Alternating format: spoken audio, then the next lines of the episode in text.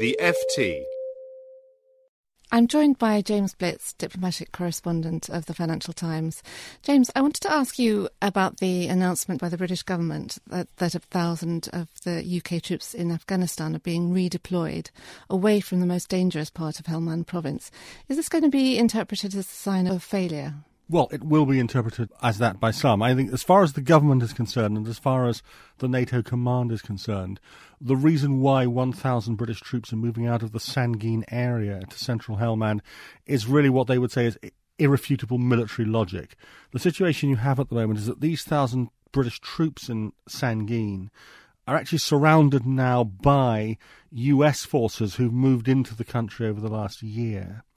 And these thousand troops, however, are responding to a task force Helmand commander who is really outside their area in the centre of the province. Okay, so what the UK is saying is it makes sense now for these troops to move out of this area to thicken up what we have in the UK in the central Helmand belt and at the same time allow the Americans to take over Sangin, which is the most challenging part of the area in the northern Helmand belt that they're now in. That's the argument that's being made. However, some will argue that there is a problem with this because the British are leaving this area after four years in which they've taken very heavy casualties, but they will be leaving in October without the job effectively being done of taming the Taliban problem in the area.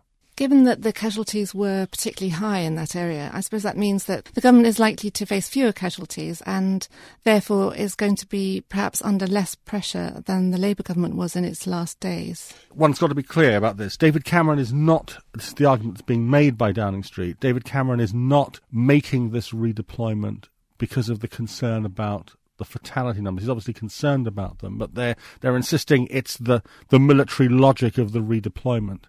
By moving out of this area, the UK is significantly going to reduce uh, hopefully its fatality rate. And that is very important for the government at this moment because I think in the UK, the Afghanistan mission is becoming more and more unpopular. I mean, a range of things are happening. Public opinion is not shifting.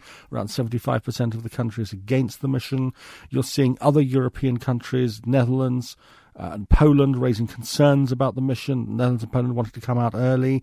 Canada's coming out. We are also taking in the UK very significant fatalities. We, we have one third the number of deaths that the US has suffered since the start of this year. So it helps Cameron an awful lot now to be able to argue that in October there will be this significant reduction in the UK exposure to the dangers of the mission. Is it not surprising then that the Americans have agreed to this? Yes, but the big issue is when the Americans go in, will they actually go in with significantly more strength and capability than we did? I mean, this is the question that people are asking today.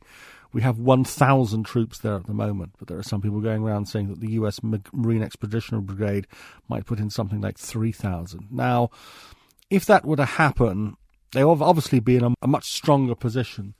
If that were to happen, a lot of people in the UK would say, look, this is another example to us that counterinsurgency of this nature is something that we really have to either focus on very, very heavily and do very well with lots of resources, or we shouldn't be in it at all. So there is going to be, I think, it's not clear at the moment what the US is going to put in, but I think that will be a very important thing to watch because it will raise, if there is a big increase in US numbers, it will raise concerns that we were actually, in that period since 2006, rather overstretched. For more downloads, go to ft.com forward slash podcasts.